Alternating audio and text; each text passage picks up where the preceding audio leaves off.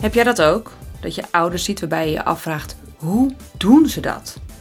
Sommigen die combineren hun baan op topniveau met een gezin, sport en vaak ook nog een opleiding of vrijwilligerswerk. En bij anderen vraag ik me af vanwege hun professie of hun persoonlijke situatie. Nou, in deze podcast ga ik voor jou op onderzoek uit. Op onderzoek naar inspiratie. Zodat wij ouders van elkaar kunnen leren hoe we een relaxer en gelukkiger leven kunnen leiden. En daarmee een inspirerend voorbeeld zijn voor onze kinderen. Succesvol balanceren en succesvol opvoeden dus. Want dat willen we uiteindelijk toch allemaal, hoe we ons leven dan ook inrichten. Zowel doof als blind zijn. Kun je daar iets bij voorstellen? Voor mensen met het syndroom van Usher is dit hun toekomst.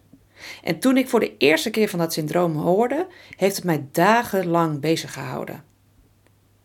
De inspirerende Joyce de Ruiter is een van de duizend mensen in Nederland die dit syndroom heeft. En haar verhaal met de wereld delen is niet de enige reden dat ik haar interviewde voor de twaalfde aflevering van de Hoe doen zij dat dan podcast. Joyce is namelijk ook moeder van twee kinderen. En ik vraag me dan gelijk af, hoe doet ze dat? Wat is de impact op haar kinderen? Wat kan ze wel en wat kan ze niet? Maar ook wat voor tips heeft ze voor jou? Want door haar ziekte is ze een expert in het omgaan met veranderingen, energiemanagement, zelfliefde en hulpvragen. Nou, allemaal kwaliteiten die voor ouders essentieel zijn om de balans te behouden. Geniet daarom van dit prachtige interview dat ik met haar heb opgenomen. Joyce, leuk dat je hier bent. Dankjewel. Uh, ik heb al kort eventjes in de introductie wat over jou verteld. Maar kun jij nog wat meer uitleggen over wat het syndroom wat jij hebt, wat dat inhoudt en hoe je daar achter bent gekomen? Ik heb het Usher-syndroom. En dat is een uh, zeldzame ziekte. Dus ongeveer duizend mensen in Nederland hebben het. Wat inhoudt dat ik vanaf mijn geboorte slechthorend ben. En naarmate ik ouder word, steeds slechter ga horen. Ik draag mijn hele leven al hoortoestellen. Uh, maar kunnen nu al niet het gehoorverlies wat ik ervaar compenseren tot een gezond gehoor. En dat gaat steeds verder achteruit. Dus ik word langzaam echt volledig doof. En daarnaast gaat ook mijn zicht achteruit. Dus ik ben vanaf puberleeftijd enorm nachtblind. En uh, inmiddels ook mijn zicht overdag uh, dusdanig slecht. Dus er vallen delen in mijn gezichtsveld weg. Waardoor ik nu door een koker kijk. En uh, ja, die koker wordt steeds kleiner. En zo klein totdat ik uiteindelijk volledig blind ben. Zijn er vooruitzichten qua genezing? Kunnen ze hier iets aan doen? Nog niet. Mm -hmm toen ik de diagnose kreeg, was ik 16 en werd er gezegd: Nou, gentherapie staat zo nog in de kinderschoenen, dat ga je ook niet meemaken. Uh, inmiddels zijn we zover dat uh, de hele genetische plaatje in kaart is gebracht. En zijn er ook al hele hoopvolle onderzoeken gaande om de achteruitgang van met name het zicht, maar ook het gehoor te stoppen. Uh, dat moet dan door middel van gentherapie. En vervolgens door middel van stamceltherapie moeten we het regenereren, dus weer herstellen. En alleen al gentherapie ontwikkelen is een hele grote uitdaging.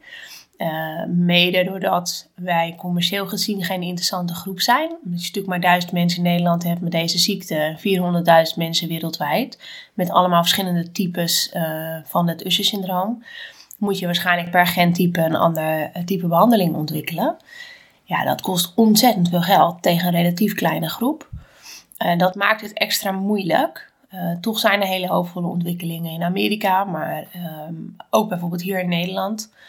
Uh, waarbij uh, wij als Stichting Usher Syndroom heel veel geld inzamelen om, om die onderzoeken ook daadwerkelijk te financieren. En ik heb contact met de wetenschappers daar en ik hoor toch wel hele positieve verhalen. Alleen de termijn waarop dat mogelijk is om bijvoorbeeld de achteruitgang te stoppen, dat is gewoon nog niet helemaal bekend. Maar het zal sowieso alleen om achteruitgang stoppen zijn. dat is stap 1, ja. En een stamceltherapie, dat is echt nog wel een uitdaging verder, ja. Dus hoe lang dat gaat duren, dat kan niemand echt zeggen. Omdat het van meerdere factoren afhankelijk is, financieel. Maar bijvoorbeeld een stamceltherapie is ook uh, vaak een ethische discussie die daar omheen hangt. En uh, um, uh, dat kan ook weer een heleboel vertragen. De politiek die daar natuurlijk weer een rol in speelt. Dus ja, dat is nog heel onzeker eigenlijk, deze toekomst. En probeer ik wel hoop te hebben Ehm, maar daar niet weer te veel van uit te gaan en dat niet te veel laten leiden. Want ik leef nu en nu moet ik alles eruit halen. En ik probeer wat minder met mijn angst voor de toekomst bezig te zijn. Ja, en je zegt je leeft nu, hè? je bent een, uh, ook moeder van, uh, van twee kinderen. Ja. Uh, waarvan je de eerste op je 24ste hebt gekregen. Klopt. natuurlijk relatief jong. Was dat een bewuste keuze? Ja, dat was zeker een bewuste keuze.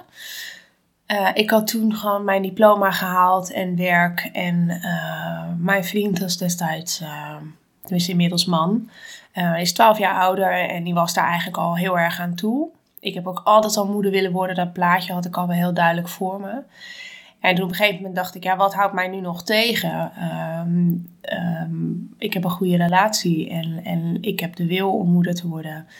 En nu zie en hoor ik nog dusdanig goed dat ik nog prima voor ze kan zorgen in de periode dat zij heel erg afhankelijk zijn van mij en nog niet zo zelfstandig zijn. En voor mij is het nu heel fijn om te merken, want de meiden zijn nu 7 en 10, dat zij uh, zelfstandiger zijn, terwijl het voor mij soms wat lastiger is in bijvoorbeeld mobiliteit, fietsen, halen, brengen van sportclubjes, dat dat steeds minder ook nodig is, dat dat eigenlijk mooi met elkaar opheft bijna. Uh, is het voor mij heel fijn geweest dat ik de mogelijkheid heb gehad om ook zo jong moeder te kunnen zijn. Ja, of worden eigenlijk, want zijn ben je natuurlijk altijd. Ja. ja. Was er een kans dat zij ook het syndroom zouden krijgen? Is het erfelijk? Het is erfelijk. Beide ouders moeten drager zijn van het gen. En afhankelijk van het feit of je drager bent of dat je het ook daadwerkelijk hebt, verandert ook het percentage waarop je kind het krijgt. Mijn man heeft toen wel met een klinisch geneticus um, dat laten onderzoeken maar niet bijvoorbeeld een genmutatieonderzoek gedaan. Maar gewoon aan de hand van, goh, hoe zit dat bij jou in de familie? Welke ziektes komen daarvoor? Toen zeiden ze, ja, het is eigenlijk vrijwel uitgesloten dat jullie een kindje krijgen met het Usher. Omdat uh, het vrijwel uitgesloten was dat mijn man ook drager zou zijn. Van net diezelfde type genafwijking. Toch was dat natuurlijk niet helemaal een zekerheid. Want bij mijn ouders in de familie was er niemand met indicatie dat het uh, aanleiding gaf tot het Usher-syndroom. En mijn ouders zijn zelf ook verder helemaal gezond. En ze krijgen twee kinderen. En mijn broer en ik hebben allebei het Usher-syndroom. Dus een 100% zekerheid hadden we natuurlijk nooit. Uh, toch hebben we besloten om ja, de gok te wagen bijna. Je weet nooit of je een gezond kind krijgt. Uh, mensen zijn allemaal drager van genmutaties en ziektes zonder dat we het weten. En um, dan zou het ook betekenen als ik hiervoor zou kiezen om geen kindje te willen, met het risico dat het Usher-syndroom zou hebben, dat ik mijn eigen ziekte ook niet zou accepteren of dat ik geen menswaardig leven heb. En dat is absoluut niet het geval. Dus uh, we hebben besloten om, uh, ja, om wel eigenlijk de kinderwens in vervulling te laten gaan. En gelukkig is dat ook gelukt. En natuurlijk direct bij de geboorte een gehoortest laten doen bij ze. Want het gehoorde, slechthorendheid vanaf de geboorte is de eerste teken van hé, hey, dit, dit zou Usher-syndroom kunnen zijn. En mij bleek eigenlijk al dat zij uh, op een paar dagen leeftijd al uh, fluisterniveau waar konden nemen. Dus daar hebben zij geen Usher-syndroom. Maar ze zijn wel drager. Dus als zij een partner hebben met wie zij een kind krijgen en die wel precies dezelfde type genmutatie heeft, ja, is er dus wel een kans dat hun kind het wel krijgt. Ja. En hoe gaan zij daarmee om? Met, uh, want je zegt zelf ook van ik, ik heb dus wel mijn beperkingen. Uh, misschien kan je ook iets meer vertellen over wat die beperkingen inhouden. Uh, maar ook wat dat dus. nou, laten we eerst even vragen: wat, wat houden de beperkingen in voor jou richting je kinderen? Um, wat zij natuurlijk merken is dat ik gewoon slechter zie, met name. Um, het horen hebben zij niet zo heel veel last van. Meer dat ik af en toe in een drukte een gesprek niet kan verstaan. Of als we samen naar school lopen, dat zij om zich heen aan het kijken zijn en praten. En dat ik zeg, ja, ik sta hier, je moet wel even naar mij kijken. Want ik moet wel echt lip lezen om te kunnen verstaan wat jij zegt. Wat tegelijkertijd ook wel weer iets heel goeds is. Want dan heb je ook echt de aandacht voor elkaar. Je hebt de focus op elkaar. Je bent veel minder afgeleid in een gesprek. Um, maar daar hebben ze eigenlijk geen last van. Visueel is natuurlijk wel een steeds aanweziger element. Ehm, ik kon voorheen nog best wel goed eh, fietsen bijvoorbeeld. Dat doe ik steeds minder, omdat ik merk dat ik het overzicht niet meer heb in het verkeer in een drukke stad. Dus ik fiets eigenlijk alleen nog maar als ik fiets en alle lichtcondities goed zijn, fiets ik bijvoorbeeld alleen nog een stukje naar school, maar verder ga ik niet, omdat het gewoon heel veel energie kost. En nu in de wintermaanden fiets ik helemaal niet. Dus ja, moeten we alles lopen of we moeten continu om hulp vragen om bijvoorbeeld naar een sporttraining te gaan. Dat iemand dan eventjes eh, de meisjes meeneemt. Of mijn vader dat is, of moeder, of een vriendin eh, uit het team of wat dan ook. Dat merken zij natuurlijk wel. En uh, sinds twee jaar loop ik in het donker met een tasstok. Vooral om mezelf zichtbaar te maken van hé, hey, ik ben slechtziend, je moet ook rekening met mij houden. Maar dat maakt ook dat ik niet meer anoniem over straat ga. Iedereen ziet die stok en weet dat er iets met mij aan de hand is.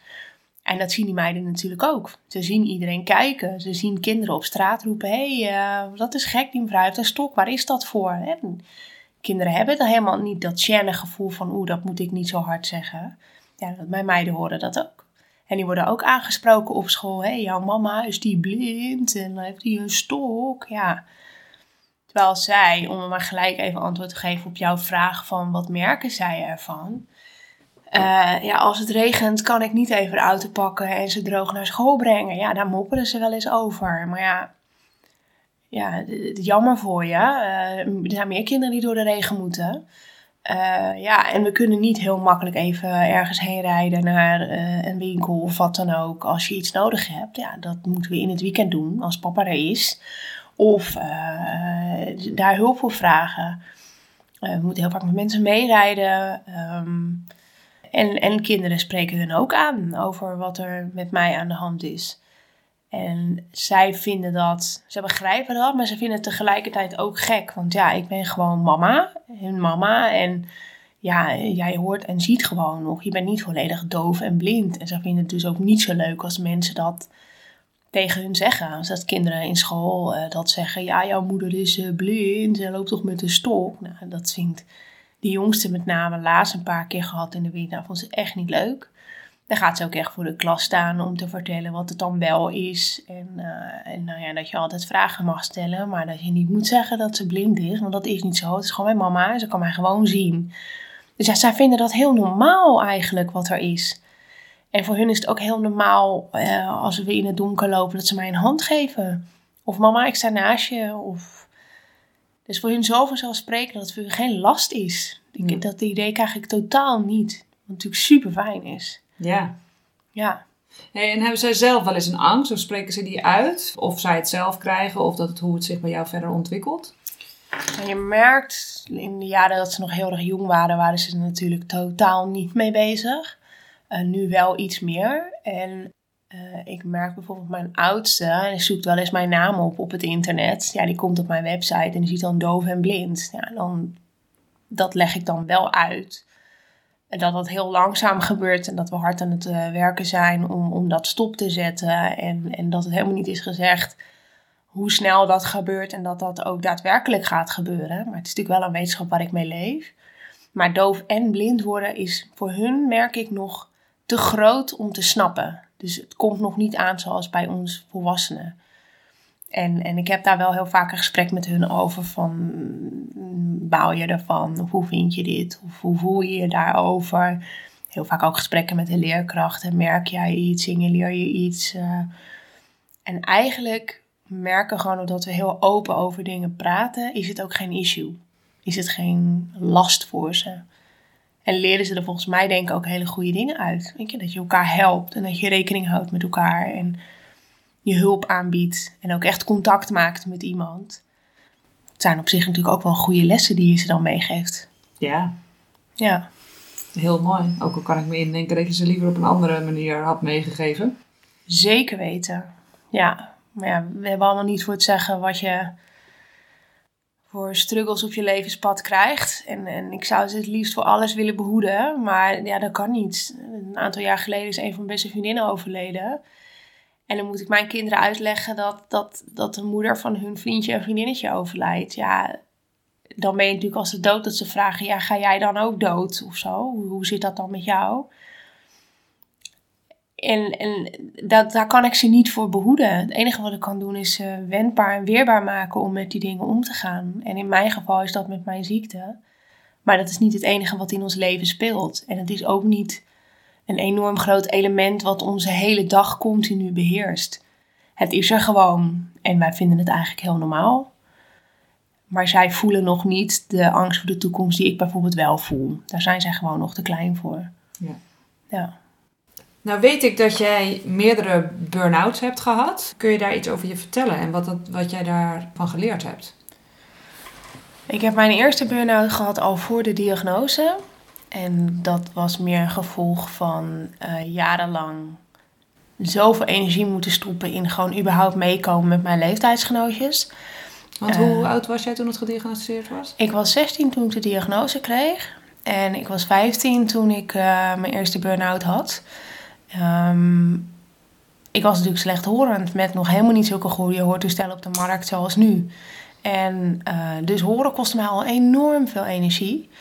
En zicht begon toen al een probleem te worden, maar had helemaal nog geen erkenning. Dus alle, gewoon überhaupt meekomen was al een energieslopend iets. En, en dan nog presteren en puberteit uh, en op school en uh, het uitgaansleven ontdekken, dat is natuurlijk hartstikke zwaar.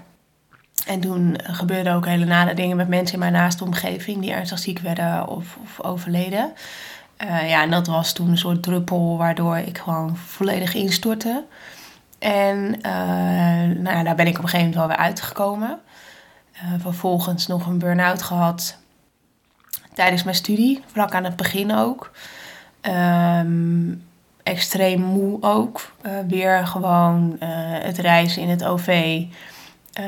De studie, zo'n druk gebouw, colleges bijwonen, studentenleven mee willen maken, op kamers wonen. Ja, het was gewoon echt too much. En ook toen uh, eigenlijk een aantal maanden, uh, nou ja, bijna mijn bed niet uit kunnen komen van vermoeidheid. En natuurlijk een heel groot verwerkingsproces nog met mijn ziekte had, het rouwproces waar ik in zat.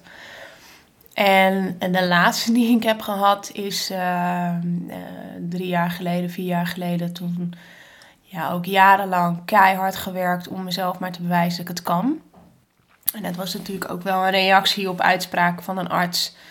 Die zei dat ik toen ik wilde gaan studeren visual marketing, van ja, ga je, dat moet je helemaal niet doen. Het is belachelijk, want de naam alleen al, je wordt blind. En uh, nou ja, ik moest dan maar een taal gaan leren als ik nodig iets wilde doen. Dan kon ik een boek gaan vertalen. Meer zou het niet worden met mij in de maatschappij. En die gaf mij al heel erg het toekomstbeeld van die banken die gedaan is. Van door mijn ziekte zou ik niet, niet van waarde kunnen zijn. En daar heb ik altijd mijn hele leven zo tegen gevochten. En, en wel werken en studeren. En, en ook in het werk heel erg bewijzen dat de ziekte geen belemmering was door het feit dat ik iets kon. En nou, nou, dat heb ik gewoon veel te hard gedaan. En toen op een gegeven moment ook in het ziekenhuis beland met een alvleesklierontsteking. En, en mijn lichaam die er volledig mee ophield. En uh, toen ook wel heel duidelijk uh, besef van nou, zo kan het dus echt niet meer langer. Voor wie wil je nu wat bewijzen? Is dat voor die arts of is dat voor jezelf? En uh, ja, waar ben je nu eigenlijk helemaal mee bezig? Wat is nu echt belangrijk in het leven? Dus ik weet ook nog heel goed, die week dat ik in het ziekenhuis lag, heb ik ook echt als een zegen ervaren. Echt als een wake-up call om andere keuzes te gaan maken in mijn leven. En daarna is het ook alleen maar sterker uit geworden en, en beter door geworden. Dus uh, was dat alleen maar een goed moment in mijn leven eigenlijk. Maar wel heel zwaar. Met name de laatste, omdat ik toen gewoon echt maanden eruit heb gelegen. En bijna niet in staat was om voor mijn kinderen te zorgen. En, en, en, en gewoon er te zijn voor ze. Dat was heel moeilijk. Ja. Ja, want je hoort dat vaak, hè? Dat mensen zeggen, oh ja, mijn burn-out, wat, dat was, is achteraf gezien. En meestal als je erin zit niet natuurlijk.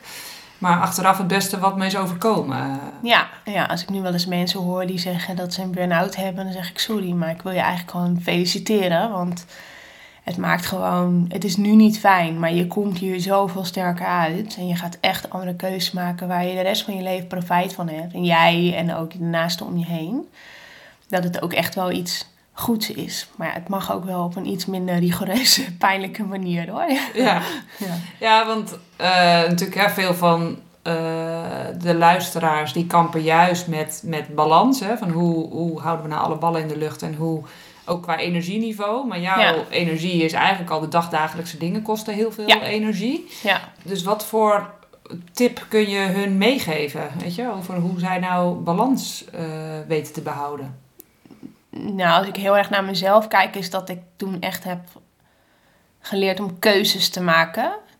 En nu nog vind ik alles heel erg leuk en wil ik heel veel doen.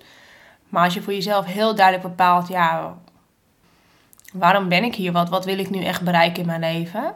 Dus bijna wat is jouw eigen persoonlijke why? Um, formuleer die voor jezelf en, en bepaal daarom ook je keuzes waar je wel en niet je energie aan besteedt. En wees ook een beetje lief voor jezelf. En accepteer ook dat we niet een soort wonderlijke superman zijn op de wereld die maar alles kunnen. En, um, en lief zijn voor jezelf ook in die zin dat je goed voor jezelf zorgt. Want anders kun je ook niet goed voor een ander zorgen. Nee.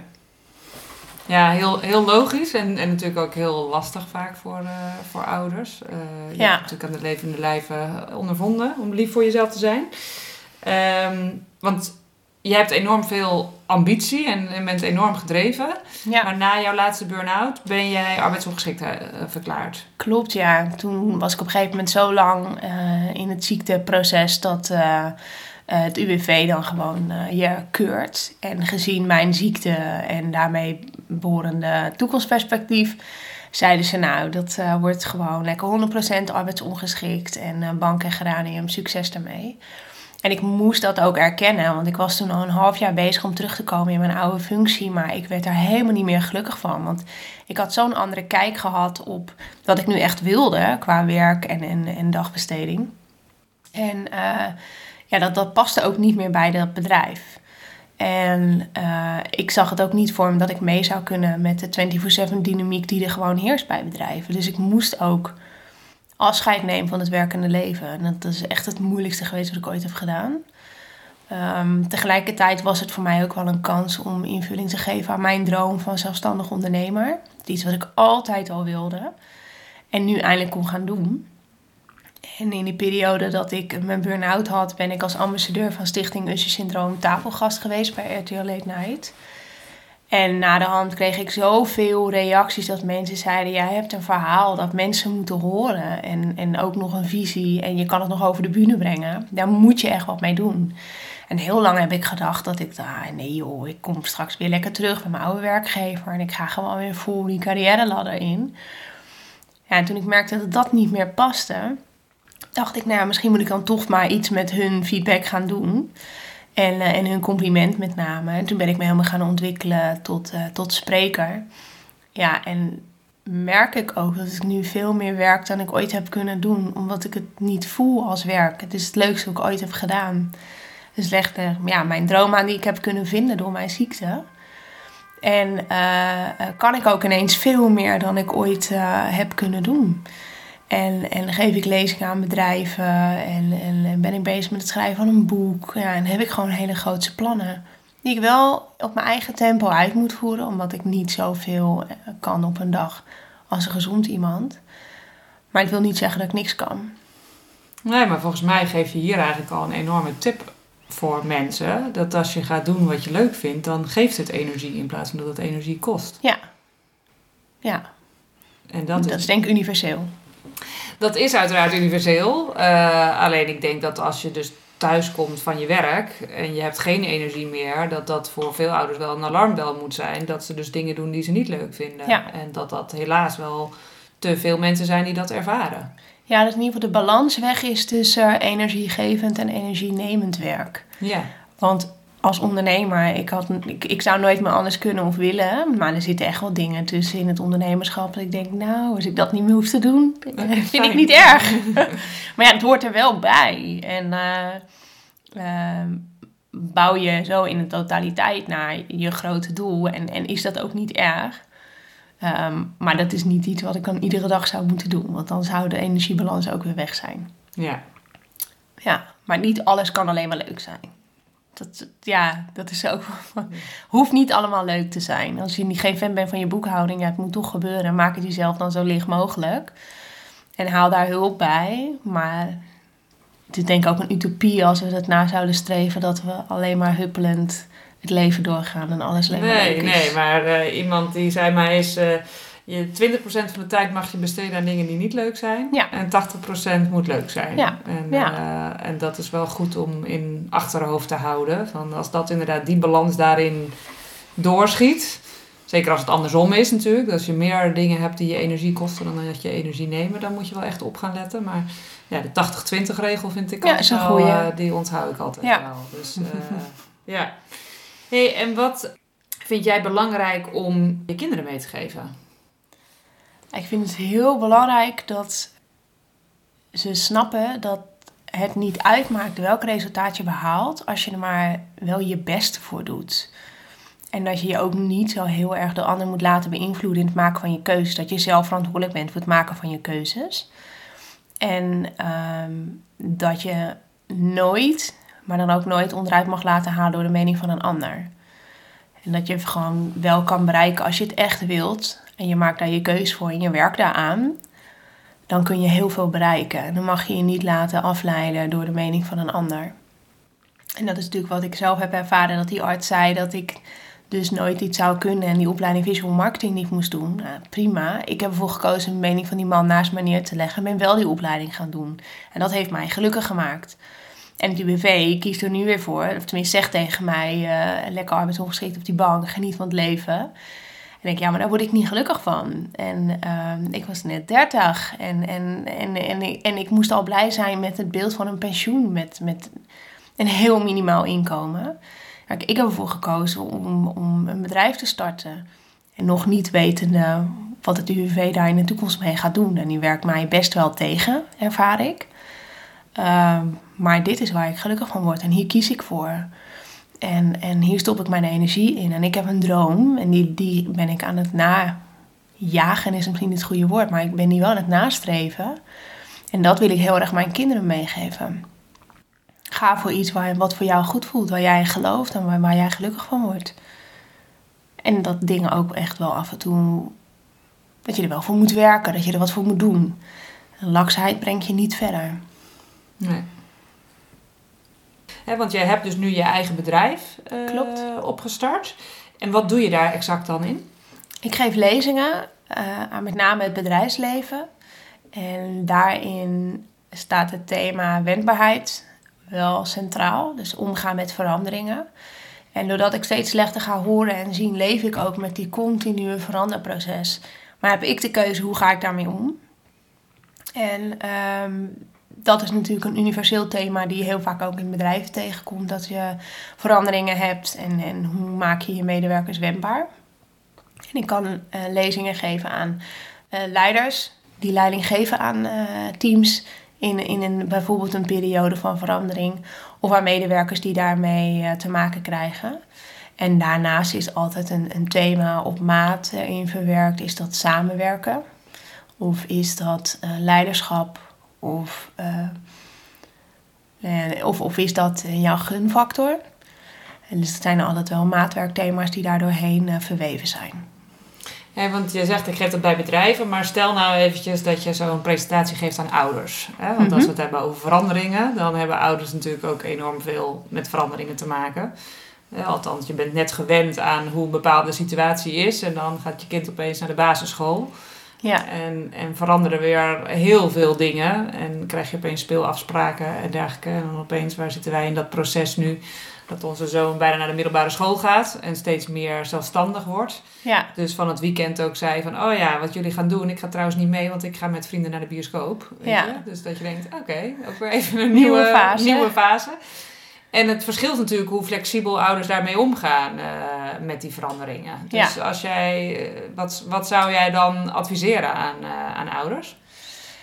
Nou, wat ik heb geleerd in, in de afgelopen jaren in, in het omgaan met die verandering is ehm, me kwetsbaar opstellen. En, en volgens mij kun je dat als ouder ook. Dat je gewoon ook aangeeft als je iets moeilijk vindt, hoe een verandering is. En dat je daar volgens mij, als je daar open met z'n tweeën over praat, dat je samen komt tot een oplossing of een manier die voor alle partijen goed voelt. Ehm, tenminste, dat probeer ik altijd thuis wel te doen. Helemaal als een bepaalde leeftijd bereiken waarin dat, soort gesprekken ook gevoerd kunnen worden. En um, hulpvragen vind ik ook altijd wel een heel belangrijk thema. Want vaak als we proberen onze kinderen iets te verbieden, is dat omdat we zelf de controle verliezen. En um, op het moment dat we om hulp vragen en, en hulp ook opzoeken, hoe ga jij daarmee om? Of uh, wat vind jij daarvan? Kun je me daarmee helpen? Weet je, we hoeven nooit zelf het wiel uit te vinden. Wat, wat ik heel heftig vond, was ja, dan krijg je een kind, je bent verantwoordelijk voor dat leven, maar niemand heeft me ooit geleerd hoe dat moet. Maar ik heb wel geleerd hoe ik uh, mijn werk uit moet voeren. Dat vind ik altijd zoiets bijzonders. Dat we mogen allemaal maar ouder worden. Um, en dat we dan ook hulp vragen in hoe dan weer met al die nukken om te gaan en in nieuwe fases. Dat is zeker wel een universeel iets. Weet je, laten we gewoon wel allemaal continu hulp vragen en er open voor staan om die te geven en te krijgen. En juist ook in veranderingen met je kinderen. Want er is altijd wel iemand die ook zo'n situatie heeft meegemaakt of weet hoe je daar wel mee om kunt gaan. Dan laat je je daar vooral door inspireren, zou ik zeggen. Ja, ja, ik ben het helemaal met je eens. Er, zit ook bijna soms een taboe soms over opvoeden. Ik, sprak, spreek dan wel eens ouder en die zeggen... ja, ik vind het allemaal wel heel interessant... maar er echt verder iets mee doen... ja, opvoeden, dat moet ik toch ook maar gewoon een beetje kunnen of zo, weet je? En dan denk ik, ja, waarom moeten we dat dan uit de hoge hoed kunnen toveren... hoe dat moet? Terwijl je voor heel veel andere dingen... als je gaat autorijden moet je minimaal 40 lessen ongeveer hebben. Als je gaat zwemles, dan ben je ook anderhalf jaar bezig. Nou, hoe lang gaan we naar school voordat we gaan werken? En een kind, eigenlijk de belangrijkste stap die we in ons leven zetten, die denken we dan allemaal maar gewoon, ja, te ja, En, en ook, ehm, ik heb natuurlijk ook vaak genoeg meegemaakt dat dan ouders onderling ook een soort beeld naar elkaar creëren van uh, dat je het allemaal zo goed onder controle hebt en dat alles fantastisch loopt. Ja, en mij, ja, ik heb altijd de leukste avonden gehad als ik met vriendinnen met een wijntje eventjes onze gal zat te spuwen over hoe wij soms ook tierend door het huis lopen. En het af en toe juist even helemaal uit de klauwen loopt en de kinderen ruzie hebben. En dat je ook even uit je slof schiet en denkt, oh shit, het raam stond open, de buurman kon het horen en die zal wel denken. Ja, weet je, laten we alsjeblieft ook kwetsbaar hierin zijn. Dat, dat je gewoon eerlijk bent. Weet je, dat niet de schijnwereld ophouden naar de buitenwereld dat we alles zo fantastisch en geweldig onder controle hebben. Dat is toch nergens zo? Nee. Tenminste, in mijn omgeving niet. Dat is natuurlijk ook wel social media wat het doet. Uh, heel erg het beeld hoog houden dat het dus ook allemaal maar, kijk ons nou een fantastisch leven hebben. Ja. En uh, ik denk dat we daarin ook zeker voor onze kinderen een belangrijke voorbeeldrol hebben. Want nou ja, de cijfers over tieners zijn heel heftig. Uh, ja. Over hoe zij zich staande moeten houden. Maar denk ja, als we kopieergedrag hebben over wat ouders doen, weet je, ouders die ervaren ook enorm veel druk over alle ballen die maar hoog gehouden moeten worden. Ja. En de een gaat dat iets makkelijker af dan de ander, maar over het algemeen struggelt iedereen er, uh, er bijna mee. Dus waarom is het dan een zwaktebod om daarmee aan de slag te gaan en te zorgen dat je gelukkiger wordt, relaxter wordt en daarmee een prachtig voorbeeld bent voor je kind. Ja, en ook om te uiten dat, dat je het soms moeilijk vindt of even niet zo goed weet hoe je ermee om moet gaan. Ik leer wel steeds meer dat ook gewoon te zeggen tegen mijn kinderen. Als die met iets komen en hun beklag doen over iets, dat ik ook zeg: Ja, ik weet het nu ook gewoon even niet. Wat, wat kan ik nu voor je doen? Bedenk jij het maar. Dan dat ik zelf altijd een soort ubermoeder wil zijn, uh, die altijd het uh, juiste antwoord paraat heeft ik, uh, ik vind het een stuk fijner sinds ik dat toe durf te geven eigenlijk. Ja, maar ik denk dat het voor kinderen ook veel beter is, want je vult niet in. Je vult dus niet in wat heeft mijn kind nodig. Nee, weet je, je vraagt wat heeft het kind zelf nodig. Ja. En uh, ja, ik denk dat je ze daarmee ook leert om, om naar te, uh, zelfreflectie te krijgen en te kijken van oké, wat kan een ander, waar kan een ander mij helpen? Ja ik vraag dat heel vaak aan mijn kinderen. Wat, wat wil je nu iets van mij? Weet je? En soms willen ze ook gewoon alleen maar een verhaal doen. Weet je, wij denken als ouders zijn dat we allemaal advies moeten geven. Maar ja, ik vraag dan ook, wat wil je van mij? En niks, zegt dan soms ook. Dat je even luistert. Ja, ja. Nou, oké, dan luister ik nu, weet je. Dus, dat is wel eh, het fijne van de leven die ze nu krijgen. Dat mijn oudste is nu tien. Daar heb ik nu dit soort gesprekken mee. Dat is wel heel fijn dat dat nu kan. Dat, dat kon natuurlijk uh, toen ze drie of vier was natuurlijk niet. Nee. Nee. En ik moest zelf nog zoveel leren over het ouderschap. Dat ik denk, ja, wist ik toen maar wat ik nu weet, dan was het een stuk makkelijker geweest. Maar ja, we hebben het geleerd juist door die dingen in die fases. Ja. Heb jij gewoontes die in jouw leven een essentieel verschil maken? En, en waarom ik daar nou ook naar vraag is, zijn er dan ook gewoontes die wellicht, waar jij misschien niet bij stilstaat, maar andere ouders kunnen inspireren? Uh, wat ik nu sinds een tijdje doe, is uh, s ochtends onder de douche um, bedenk ik twee intenties voor mezelf van die dag. Uh, hoe ik me die dag wil voelen of, of, um, wat bij mij centraal moet staan op die dag. En ik merk dat mij dat heel erg helpt, want onbewust maak ik daardoor ook keuzes op die dag. Um, dat vind ik heel fijn. En ik, toen ik het een paar keer aan een vriendin had verteld, merk dat zij het nu ook doen. Dat ze zeggen, ja, het helpt wel dat ik, ik noem maar wat, rust en helderheid voor mezelf voor die dag als intentie voorneem. Door helderheid uh, ruim ik meer op of heb ik meer helderheid in mijn hoofd. Overzie ik dingen beter. En kies ik ook voor een rustmoment midden op de dag. Hoe druk ik het misschien ook heb. Maar daardoor heb ik juist weer meer energie en ben ik ook uh, energiek op het moment dat de kinderen thuiskomen. Dus um, het werkt niet alleen voor mij, merk ik. Maar ook voor, uh, voor de vriendinnen die dat nu ook doen. Dus, nou, het is leuk ja. dat je het zegt, want wij doen het ook met de kinderen. Niet elke dag moet ik zeggen, maar wel regelmatig. Uh, s ochtends bij het ontbijt. Van wat is jullie uh, intentie van de dag? En in eerste instantie moet je natuurlijk wel even intentie uitleggen, wat ja. we daarmee bedoelen. Maar uh, ja, zij gaan er altijd wel heel erg enthousiast in mee. en en s'avonds checken we dan ook wel van, en weet je, je had jouw intentie was, uh, moet ik wel zeggen, dat het heel vaak plezier maken is. Ja, een hele uh, goede. Ja, een hele goede intentie inderdaad. Dus, dus dan denk ik, en weet je, hoe is het gegaan met je intentie van de dag? Ja, en dan krijg je inderdaad ook een soort zelfreflectie die ze dan geven. Van, nou inderdaad, ik heb daar plezier gemaakt, ik heb daar plezier gemaakt. Ja. Dus het zorgt ook wel dat ze heel positief terugkijken op hun dag s'avonds. Ik ga het ook eens met de kinderen doen. Ja, ja. ja is leuk. Goeie tip. Dus, uh, hey, ik heb een aantal uh, vriendenboekjesvragen oh, uh, voor je. Dus ja. die mag je beantwoorden. Het leukste dat ik samen met mijn kinderen heb gedaan is... Uh, ja, zoveel. Uh, dat kan gewoon uh, lekker stoeien en kietelen zijn en dansen in de woonkamer. maar van de zomer um, ben ik met mijn oudste dochter. we waren op vakantie in Ischol. En ik had al een keer tijdens de windsport, toen ik dat nog wel deed, gezien dat je met zo'n zipline van de berg af kon. En, en die was nu open in de zomer. Dus, uh, en mijn, mijn oudste die vindt dat wel heel leuk. Dat soort spannende dingen, stoere dingen. Dus dat hebben wij met z'n tweeën gedaan. En zij zei, ik zei op een gegeven moment, ik durf niet. Ah nee joh, mam, kom mee. Dus een tienjarige dochter, die trekt uh, mij mee die zipline in. En, en als wij daar dan van weet ik hoeveel meter hoogte daar naar beneden glijden met een ongelofelijke rotvaart. Dat ik denk, oeh, dit is best eng. En je tienjarige gilt je voorbij. Dit is de mooiste dag van mijn leven. ja, dan heb ik echt tranen over mijn wangen van geluk. Ja, dat was zo mooi. Maar wat ik zeg, het is niet altijd die hele grootste dingen. Het is ook gewoon picknick op het uh, kleed in de woonkamer. En, en ja, lekker dansen en ja, lol hebben. Ja. ja. Mijn kind heeft mij geleerd dat. Of mijn kinderen hebben mij geleerd dat. Um, mijn kinderen zijn wel een enorme spiegel. Dus als ik mij niet goed voel, merk ik dat in hun gedrag. En zij hebben mij wel geleerd dat ik heel goed voor mezelf moet zorgen, zodat ik goed voor hun kan zorgen. Wat mijn kind niet van mij weet is.